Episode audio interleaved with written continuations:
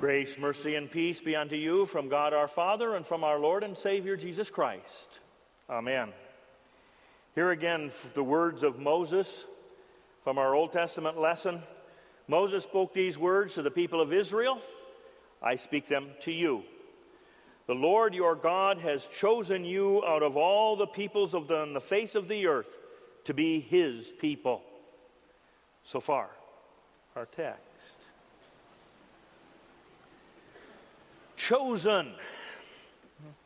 Remember how important that was when you were a kid and some game was being set up and you had to choose sides? You had that one person on each side who would be choosing everyone else. How important it was to be chosen. You waited eagerly for one or the other to say, I choose you. And you hated it if you were going, if it looked like you were going to be the last one, because for some reason, if you were the last one chosen, that meant either you weren't good enough or, or they didn't like you or something, that there was something wrong. And so you were very eager to be chosen. Or maybe at work, a position opens up, whether it's a new position or somebody retires or leaves or something. And you're in line or you're apply for that position and how important it was for your company to choose you. Somehow, if they did, it would say that they believed in you that you had the gifts and abilities, that you could do the job. And so it was important for you to be chosen. Or maybe you've run for an office, whether an office here of the congregation or in our community or in uh, some other civic organization or whatever and you wanted to be elected. You wanted to be chosen by the people. You wanted them to, in some way, validate you by choosing you. Excuse me. Now we hear these words again The Lord your God has chosen you. You have been chosen not by some team leader or your company or your boss, not by a election of the people or anything else, but you have been chosen. Chosen by the Almighty Creator of all of the universe. God has looked at you and said, I choose you to be my my people. Wow. You and I are chosen. What an amazing thing that we are chosen by God. I want to look at that for a minute. Let, us ponder that concept that we are chosen by our God. Let's see what is the reason for that. What kind of relationship does that mean between us and God? What is the result of that chosenness, that relationship? And what is our response to the fact that we are chosen? Why would God choose me? Why would God choose you? Is there something about us? No, not really. Moses put it this way The Lord did not set his affection on you and choose you because you were more numerous than other peoples, for you were the fewest of all peoples. No, it's not anything about us. So, what is the reason? Why would God choose us? He goes on, but it was because the Lord loved you and kept the oath he swore to your forefathers. Two reasons why God chooses us. One of those reasons is because he loves us. He looks at you, he looks at me, he says, I love you. I love you with all that I am, and I choose you to be my own because I love you so much. But that's not the only reason. He also chooses us because he has made an oath, a promise. A promise all the way that goes all the way back to Adam and Eve in the Garden of Eden when we fell into sin. And he said, That sin is not going to separate you from me. I choose to remove that barrier. I promise I will bring you back into a relationship with me. And God keeps that promise. He gives his one and only Son to die for our sin. He raises him from the dead to overcome death and Satan. He keeps his promise. And his promise is to bring us back to him. He chooses us over and above even his own son, willingly sacrificing him so that you and I can be his chosen people. What an amazing God we have. A God who loves us, who promises our salvation, and who follows through with that promise so that we can be chosen by Him. And what does that do for you and me? What is our relationship because we are chosen? Here again, these words of Moses For you are a people holy to the Lord your God. We are holy, holy to God. He does not look on us and see our sin. He sees us as holy people, washed clean in the blood of Christ. I think we spend too much time thinking of ourselves as poor sinners. We need to see ourselves as God sees us, as holy people, chosen by Him, washed clean by Him. Maybe if we thought of ourselves as holy, we'd start acting like it more. I don't know, it's a possibility. But Moses goes on and he says, The Lord your God has chosen you out of all the peoples on the face of the earth to be his people, his treasured possession. Do you hear what you are?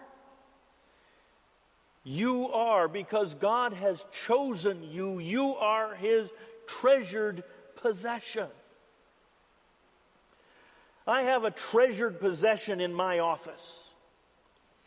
It's my desk. My father, when he found out that he was dying, when he was diagnosed with his cancer, given six months to live, my father, who was a carpenter, wanted to build something to give to me that I would remember him by always. And knowing I was going to be a pastor and I was going to have a pastor's office, he built me a full size desk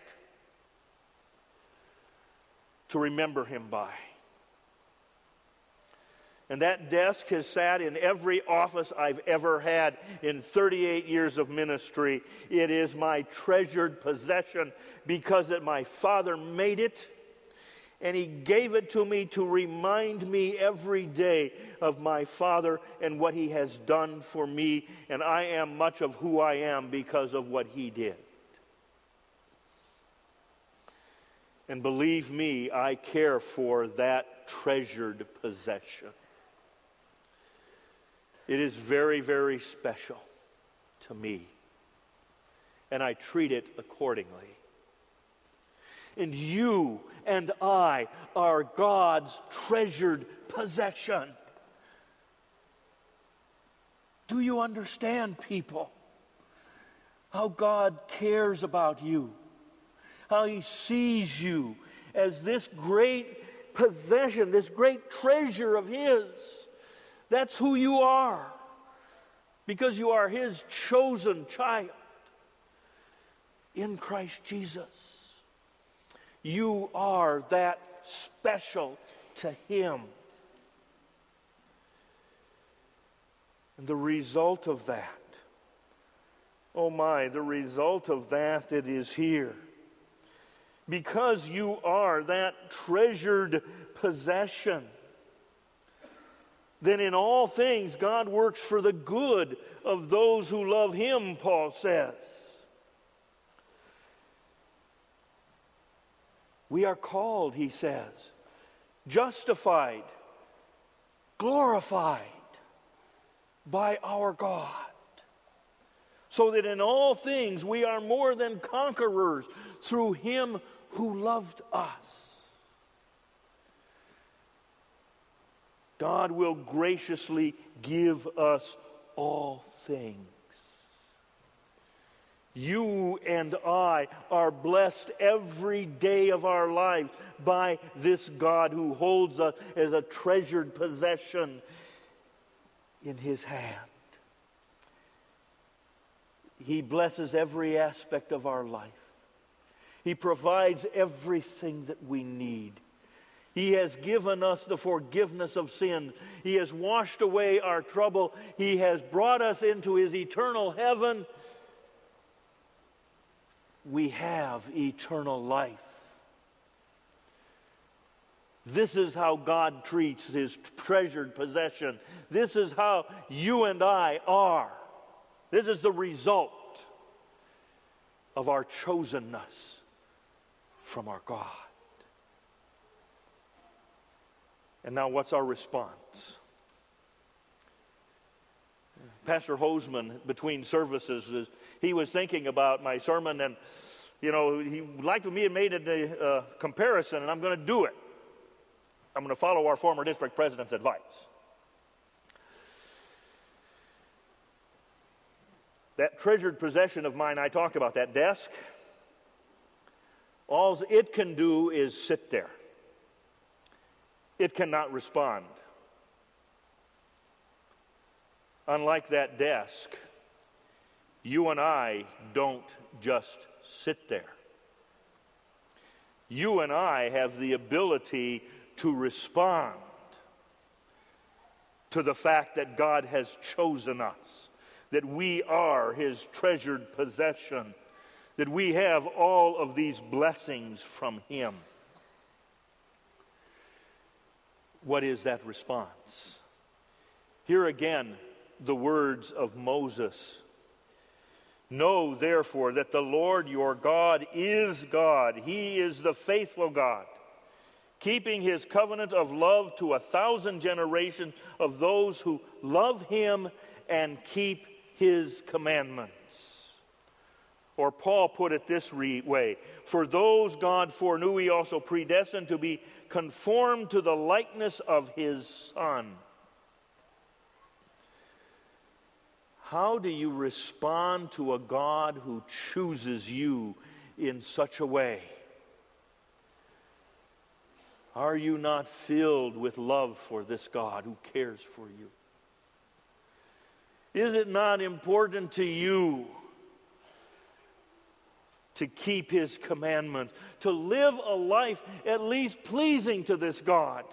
I try and live my life that my Father would be proud of it.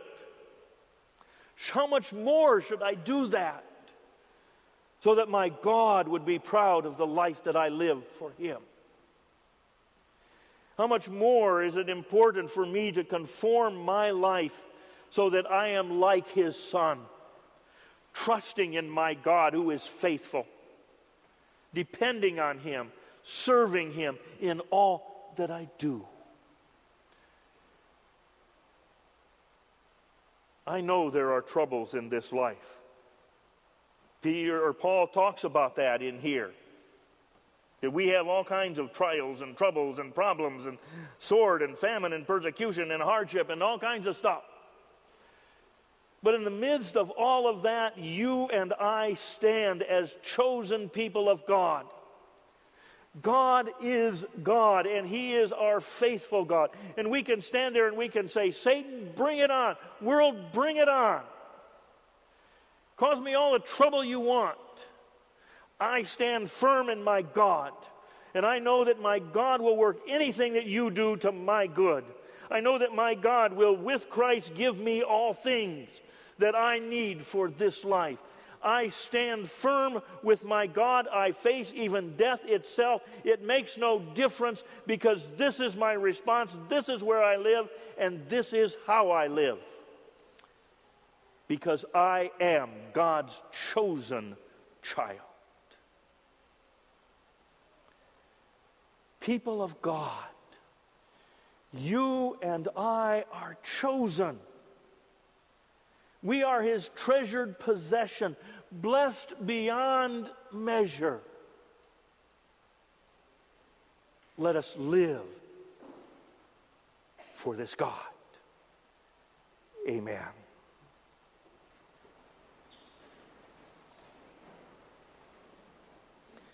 And now may the peace of God, which passes all understanding, keep your hearts and your minds in Christ Jesus, knowing that you are chosen by Him